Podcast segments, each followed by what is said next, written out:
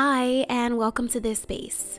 My intention is to create and share high vibrational energy that pours into all areas of our lives. Today, I want to focus on affirmations about what we deserve and why we deserve them. Before we get into that, let's take a deep breath in and a deep breath out. One more time, deep breath in and a deep breath out. I deserve to be seen, heard, and cared for because genuine partnerships have always been mine.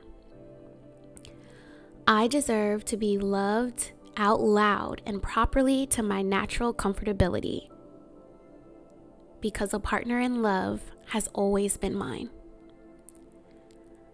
I deserve a job where I am trusted, liked, and respected because success has always been mine. I deserve a job that is empowering and inspiring because a life of purpose has always been mine.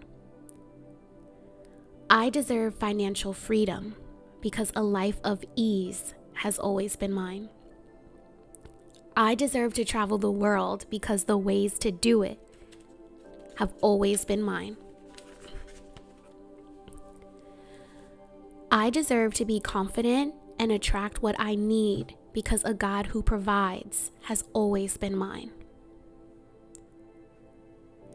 I deserve to live in a home that I love and is comfortable in all ways because a life of ownership has always been mine. I think by reminding ourselves of what's always belonged to us, we can stop for a second, breathe, and reassess and look for the evidence of things around us. We can look for the signs, the doors, the directions of the path leading you to what belongs to you.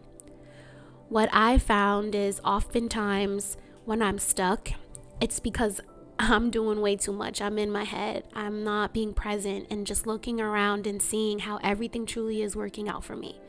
You get a new day, there's a new step to take, there's a new door, there's a new insight, and that keeps me going.